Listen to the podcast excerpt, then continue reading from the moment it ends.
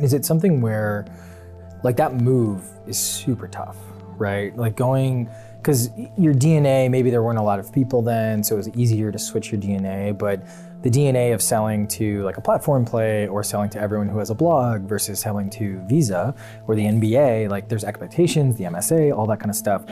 What was that transition like? Yeah. It was super painful. It was keeping a, it real. Yeah, totally. Uh, it was 24 months, and it's it, we're still at the end of that. The hardest stuff was really behind us. Literally everything about our business had to change. From ProfitWell Recur, it's Protect the Hustle, a show about those who are in the trenches actually doing the work. I'm Patrick Campbell. And I'm Ben Hillman. And on this episode, May Habib, CEO of Qordoba, talks about how transitioning to a new market requires strategic pivoting.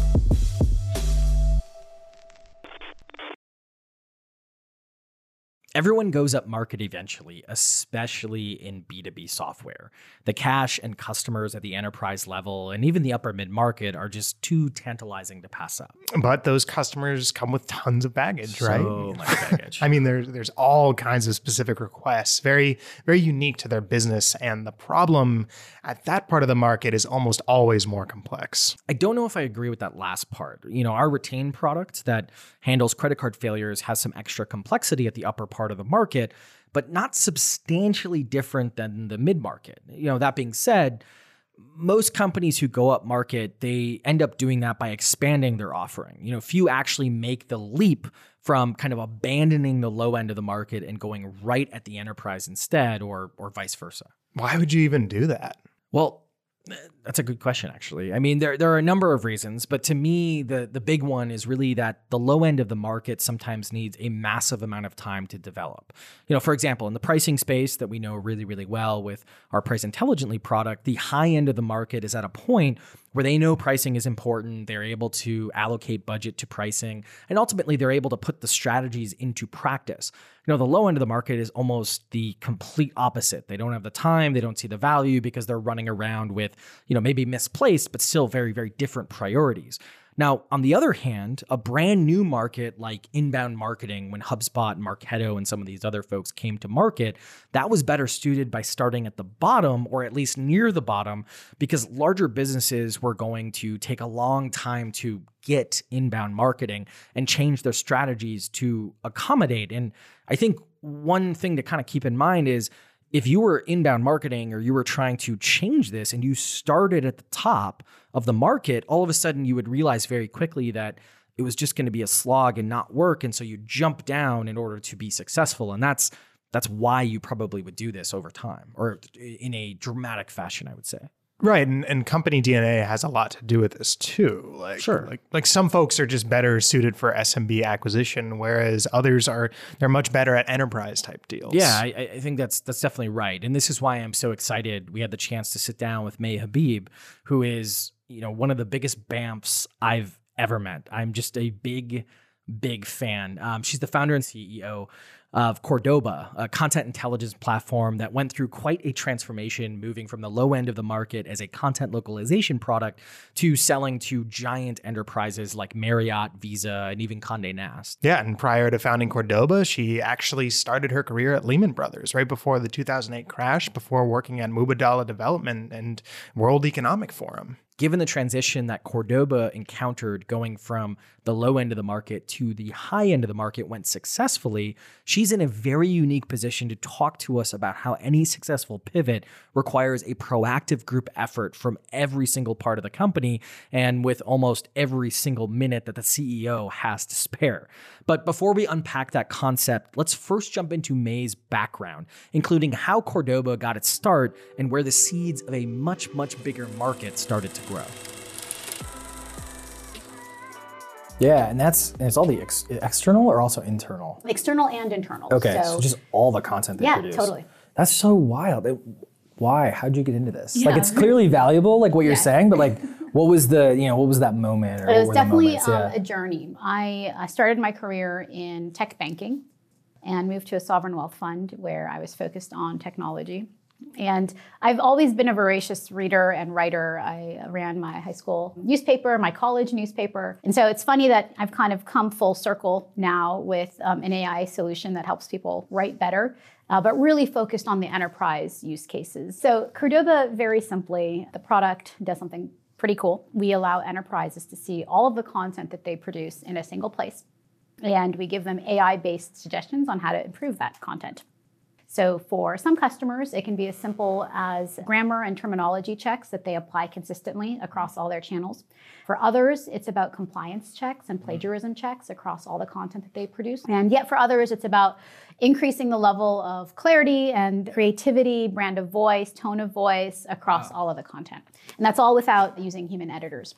So today, most of our customers are enterprise customers, yeah. uh, folks like Cisco, Condé Nast, the NBA, hmm. Visa, and Marriott. And we sell primarily to content and product. We, as a product, came through this really through learning from our customers. So we initially launched five years ago as a localization solution. And what you learn about Loc is you get really good and you have to build a product that basically takes content out of software and puts it back in. Really, what you've done there is put all of that content in a single place and made it easy to examine. And people were finding all sorts of mistakes in their content.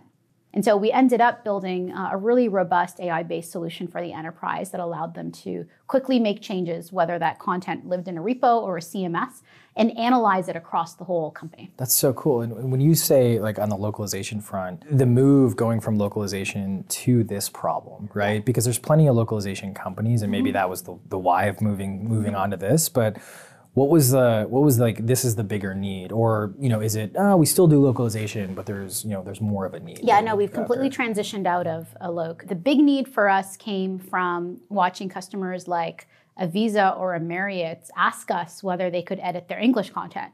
And we are like wait why would you want to do that? And i remember like driving over to visa in foster city the first time that happened being like walk me through why you want to create content in Qordoba right? Yeah, just so i really understand it Content rules everything around. Once again, Wu Tang forever. More Wu Tang. exactly. but in all seriousness, content is getting out of control in the market, right? You got blogs, you got vlogs, you got Twitter storms, you got webinars, you got ebooks, you got internal documentation, external documentation. There's just just a lot of content. Lions and tigers and bears, oh my. yeah, but when you're you're in a market that kind of has customers at every level and at every vertical because everyone and their mother has a vlog or a blog and ebooks and all these other things, you basically start to face a tragedy of riches situation that can generalize and and almost average out your product. Right. So this is why you choose to go after the enterprise who have broad but also specific needs versus going going after a generalized tool that can plug into every CMS, which, you know, it's a tough decision because if everyone truly is producing content, it feels like a pigeonholed instance to go strictly at enterprise. Yeah, and, and what you'll find is that Qordoba originally did sell to everyone and primarily customers who were in tech and at startups, but their very first enterprise deal ended up being 5x bigger than their next biggest tech deal. And so the company went through a lot of firsts in what comes along with enterprise, where they were already producing all of these features that were being adopted by the enterprise. So that started to kind of just make this decision for them. Sure, but this move is it's much more easily portrayed between us two sitting in front of a camera chatting about it than it, it is that it actually done. Yeah, absolutely. And, and May definitely agrees as she says this was, quote, super painful. Uh, and imagine giving up on all of those customers who may not be big from a revenue perspective, but definitely rely on you in some manner. So listen to how May unpacks this journey and how it took so much longer than they thought it would take. When we first launched, we were selling to everybody and primarily um, customers who were in tech and, and startups. But for our first enterprise deal, which ended up being like five times bigger than our next biggest tech deal, it was our first infosec process. It was our first procurement process. It was the first time we had to use their MSA, right? Everything that comes along yeah. with enterprise. We, as a team, at the time it was my co founder, our top sales rep, who's still our rep today, our uh, CSM, uh, who's our director of customer success now, we were all kind of like, hmm, we like that better than selling to startups, right? And the, the, the, payoff is, is more, and the outcomes, the business outcomes, we all got really excited about. Plus, our, we're product people. Our product was getting richer and more sophisticated. And it was something that was really aligning with what our customer buy, our enterprise buyers wanted to see. And so it just felt like a really natural fit for us. Is it something where, like, that move is super tough, right? Like going, because your DNA, maybe there weren't a lot of people then, so it was easier to switch your DNA. But the DNA of selling to like a platform play or selling to everyone who has a blog versus selling to Visa or the NBA, like there's expectations, the MSA, all that kind of stuff. Yeah. What was that transition like? Yeah. It was super painful. It was keeping a, it real. Yeah, totally. It was 24 months, and it's it, we're still at the end of that, the hardest stuff was really behind us. Literally everything about our business had to change from the way that we service customers, right? Service couldn't be a dirty word anymore in customer success, right? Mm-hmm. Because you are servicing a customer like five different ways, right? You've got a customer success rep, you've got a solution architect, you've got a product support person, you've got onboarding and training, you've got professional services, yeah. right? All of that for one customer, right? And they could be using all five of those people in one day. That really had to change and we had to learn that the sales motion had to change and the type of rep that we hired actually changed so we changed out the entire sales team yeah. other than that original rep and the the profile of person was was twofold on the hard skills we needed people who we could mold into domain experts right because in the enterprise it's not just a self-serve tool you're actually instigating a business process change and when you instigate a business process change, you as the vendor are the authoritative, opinionated adult in the room, right? Really kind of taking them through how best in class does it. And that's why you're not a tool, you're a solution. You're literally changing workflows across teams in really large companies. And that's why you can have millions or tens of millions of ROI, but it really is the role of um, the AE to paint a vision of that in an authoritative domain expert way. And then on the soft skill, um, we needed to hire people, um, reps who were just really good listeners right? Because Cisco is a customer and they can use our product a thousand ways, right? Product on UX, documentation for engineering, uh, the legal team. We have legal use cases for contracts. What is that one way that is we're going to use to get to an MSA? And you need to have reps who can really listen to people um, and understand what is going to be the highest ROI and who's going to get us to the MSA fastest, right, yeah. as a team. This is the chaos that we all kind of sign up for. You know, we definitely went through this with Profitwell, going from a self-serve product to going at a mid-market and enterprise tech-enabled service, then opening up a free product before building multiple other paid products. They're all focused on the right outcomes, but still a ton of change in honing the market. And if it was just one person doing all of that, which wouldn't be possible, of course, then it's it's no big deal, right? You know, from an alignment point of view. But with an entire team all already moving in one direction, getting the momentum shifted in another direction is, as May put it, pretty painful. Right. And I particularly like the point that she made about listening and how it's important to bring on the right people who are good listeners, especially when moving into the upper part of the market. Yeah, I loved this point as well. You know, mainly because it's it's those types of folks who will help the rest of the crew focus. But the amount of documentation and training that took place to a relatively small team must have just been massive. Right. You know, training is huge in these types of transitions. Absolutely. And, and May's tactics here are actually some that I haven't really heard before, especially around the quote Team X use case. Uh, she's about to tell us all about that in a second, but pay careful attention to the other theme here that we hear time and time again around transparency being the friend of change and ultimately speed. training is everything. Mindset that we, the framework that we use, we, we call it a wedge. Mm. And it's basically Team X use case. So, in the thousand ways that Cisco can use Qordoba, what is the Team X wedge that's actually going to get a deal done? And from a training perspective, you're right, it's hard because you are basically coaching a rep to be able to see that and anticipate that and pattern match. And so it's it's two things. We bring the whole wealth of the organization that came before them. So the CS reps who've onboarded people and implemented, the reps who've been successful before them, the founders who are listening to calls, right, um, to really give guidance and coaching. And in our sales reviews, we actually separate pipeline from deal review so we can go deeper on the particular deals, so we could help new reps really see that. The other thing that we've done is record me and some of the early people talking about How does Braintree use Qordoba? How does Marriott use Qordoba? What are the workflows before and after? And when you actually hear it in the voice of the person that was doing the selling, a new sales rep can almost think of it as their own lived experience. And that's the kind of confidence that you actually need to train for, as if they were there in the room, right, when they made the switch and when that onboarding happened. I wish I had a silver bullet, right, sure. for how this scales. It's just, it's hard work. It's really putting it in.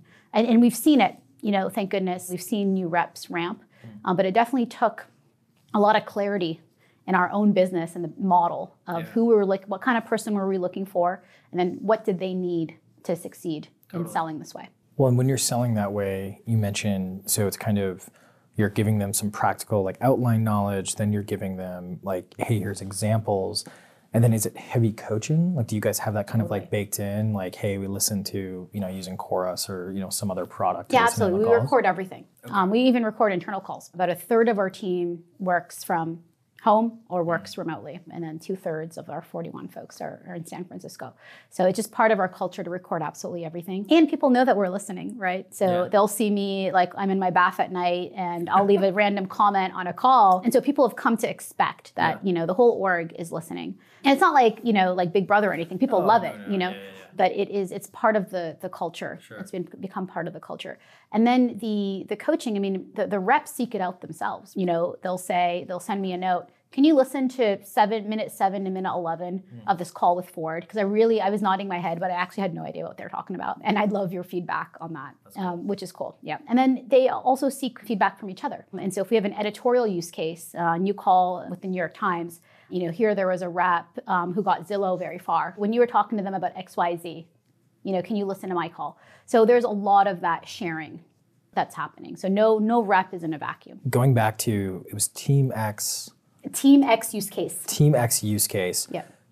Talk me through that. Talk me through an example. Yeah. So we're, we're going Zillow or um, you know some of the other companies you yep. you've worked with, but maybe just applying it to like enterprise company A, yeah. right? What? T- talk me through an example of yeah, that. So let's take Condé Nast sure. uh, as an example. These guys have got literally like 50 different publications, right? And a ton of different teams that could potentially use Qordoba. And when we first prospect into them, we may have, you know, gotten 60, 70, 80 people, yeah. right, in the campaign who have all um, gotten um, gotten emails or, or, or collateral from us.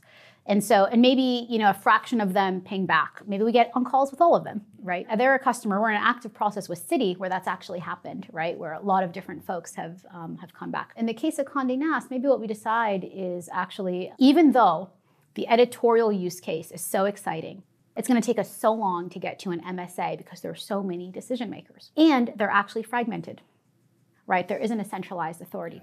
Yet the product team is actually centralized and they're interested too. And so, can we come up with a use case for product UX with the product team that gets us through the door and really shows the ROI of the product?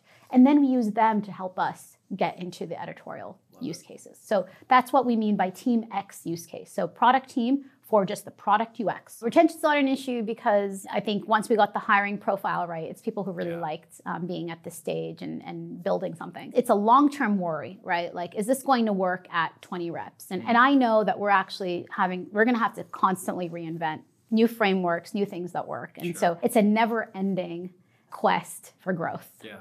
And so I think maybe what I worry about is, you know, us getting lazy and sure. just, you know, trying the same thing. Mm. Um, I'm not super worried about that, honestly. Because yeah, you, know, you don't seem like someone who's like going to be super lazy, yeah. so that's good. When you think about the shift of going maybe a little bit more, I'm not going to call it mass market, but like mm-hmm. a little wider, and now you're going down to like essentially named accounts in mm-hmm. any other organization what's that acquisition process look like right yeah. because i'm sure there's referrals and i'm sure there's you know some network you know going on yeah. but how do you get like a Condé Nast to either pick up the phone or come to you and say, "Hey, we'd like a call"? We're in the process of that, of figuring that out. Sure. Uh, the the big learning has really been that uh, pipeline has to be one team. So sales development, demand gen, and the top reps actually have we have a pipeline meeting, and I sit in on that too, as does our senior director of operations. Right, this is business ops. What we think about is who got messages from us today. So we are ABM. It's ABM at kind of a larger scale. So uh, right now, this quarter, we have 300 target accounts. So those are folks who are getting, for our target personas, um, getting messaging from demand gen, and, and they're being targeted via demand gen. And they're also being targeted via sales development. This team is the team that meets the most frequently out of everybody other than CS. Sure. They meet twice a week. Uh, and it's because in enterprise, the sales cycles are so long, you really got to make sure that the quality of the leads that are coming through the top of the funnel are good. And if they're not, or we learn something new, that learning needs to be impacted immediately, actioned immediately. I mean, literally, we'll have a call with Ford, and then there's messaging the next day that goes out for demand gen. And it's because they all sit together and they meet on Tuesdays and they meet on Fridays, yeah. right? And we think about what actually happened. And we, we track activity levels. Everybody prospects, including the reps. They've got clear goals around how much of their pipeline needs to be self-sourced. Because what we realized the AEs, the AEs, referring to? Yep. Oh, interesting. Yep. In addition to the SDRs. Okay. And the reason for that is when we went back and looked at the opportunities that closed, where did that contact come from? Mm. And you can use Clearbit and you can everybody's using all sorts of data sources. But there's nothing like a rep who really understands, right, what kind of people respond to their calls and their messaging, right? Because yeah. they're in that. And so when we get, you know, let's say we are prospecting an account, let's let's say it's Disney, and Clearbit returns 100 contacts. And then that rep goes in because that's their named account for the quarter and they add another 15. The likelihood that the op that made it through was actually the 15 I mean, it's ridiculous. And so once we actually showed people that, the reps were like, oh shit. And so you need the air cover from the SDRs and demand gen, but just, you know, that additional 10, 15 hours of prospecting a week from the AE, they could see how much yeah. it was impacting the pipeline. That's really cool. And, and, was there pushback on that? Oh, absolutely. Okay. Yeah, totally. That's awesome. Totally. And yeah. you know, our SDR manager was a huge believer in in this approach, and yeah. it was he actually introduced it. He's awesome, and he had seen it work at Domino Data where he had built that process. What percentage is it? Like, is it? Oh, it's sound, like 40, 50%. I was just going to say, oh, yeah. like you yeah, said 10, half. 15 hours a week. That's yep. not that's not a small task. No, that's it's, it's big and they hate it, right? And they've got their headphones in and their music blaring. But once they saw that it works. And he would, in our Slack channel on Fridays, the activities, activity levels, like he would call out, he called them non-believers, mm. right? Because their activity level was lower. But then once we started, every time, you know, we were talking about what meetings got booked, right? We would always write, like, what was the actual source? And so then people started, you know, once you see someone being successful, that's what's great about salespeople. Yeah. We love salespeople. Because they're such, they're so fast to copy yeah. really successful tactics. Do you worry about, like, sales cycles then and like is that, are they comped on that like are they comped on that 40% like yeah okay. yeah. so they're comped on creating those ops and then they're also comped on like a revenue target it sounds so like right? they're or, not okay i see what you're saying. No yeah. it's not like the sdr right? They're okay. not comped on prospecting. They just have their commission. They have to do it. I could just see so I, am pretty sure like our head of you know what, what we would call our bdr team we call it something a little different. Yeah huge proponent of exactly what you're saying, and I see the person who leads the AE as being like, "No, we can't." They're like, not going to do that. Yeah, well, not even they're not going to do that. It's just like, oh, then we're not going to be able to sell, and we have to get to our target, and like all this other stuff. That's interesting. Unless these guys have like a five mil active op pipeline, yeah. right? There's no reason yeah, why totally. they don't have enough time. And actually, even the top rep who's got a pipeline like that, she prospects on the weekend because she knows that that's really she wants to get paid. Yeah, which is paid. good. Yeah, yeah, absolutely. I love that. This turned into me just getting advice. that's what it was. So, um, very cool. Okay, so we have the enterprise side. We are going after it was role X use. I, Team X Jesus, use case. I'm so exhausted. Clearly, Team X use case. This is. Yeah, I was like, I like it so much. Uh, Team X use case. Change in a business is inevitable, but most of the time that change is reactionary. The market moves, so you react. You get larger, so you react. But sometimes you need to take it upon yourself to choose to make massive changes and pivots. Sure, these transitions may be because of market dynamics, but you're better off ripping the band aid from the pain than slowly and incrementally making these shifts. Exactly. But this doesn't mean there aren't a thousand little things that need changing. It just means that you need to commit to the change and transparently work to get everyone on the same page, filling in the gaps where they arise as they always do. Because at the end of the day, any successful pivot requires a proactive group effort.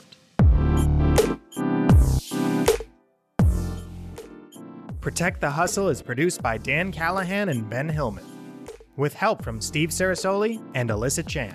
Written by Abby Sullivan. Share this episode on Twitter with the hashtag protectit, and we'll hook you up with some official PTH and ProfitWell swag.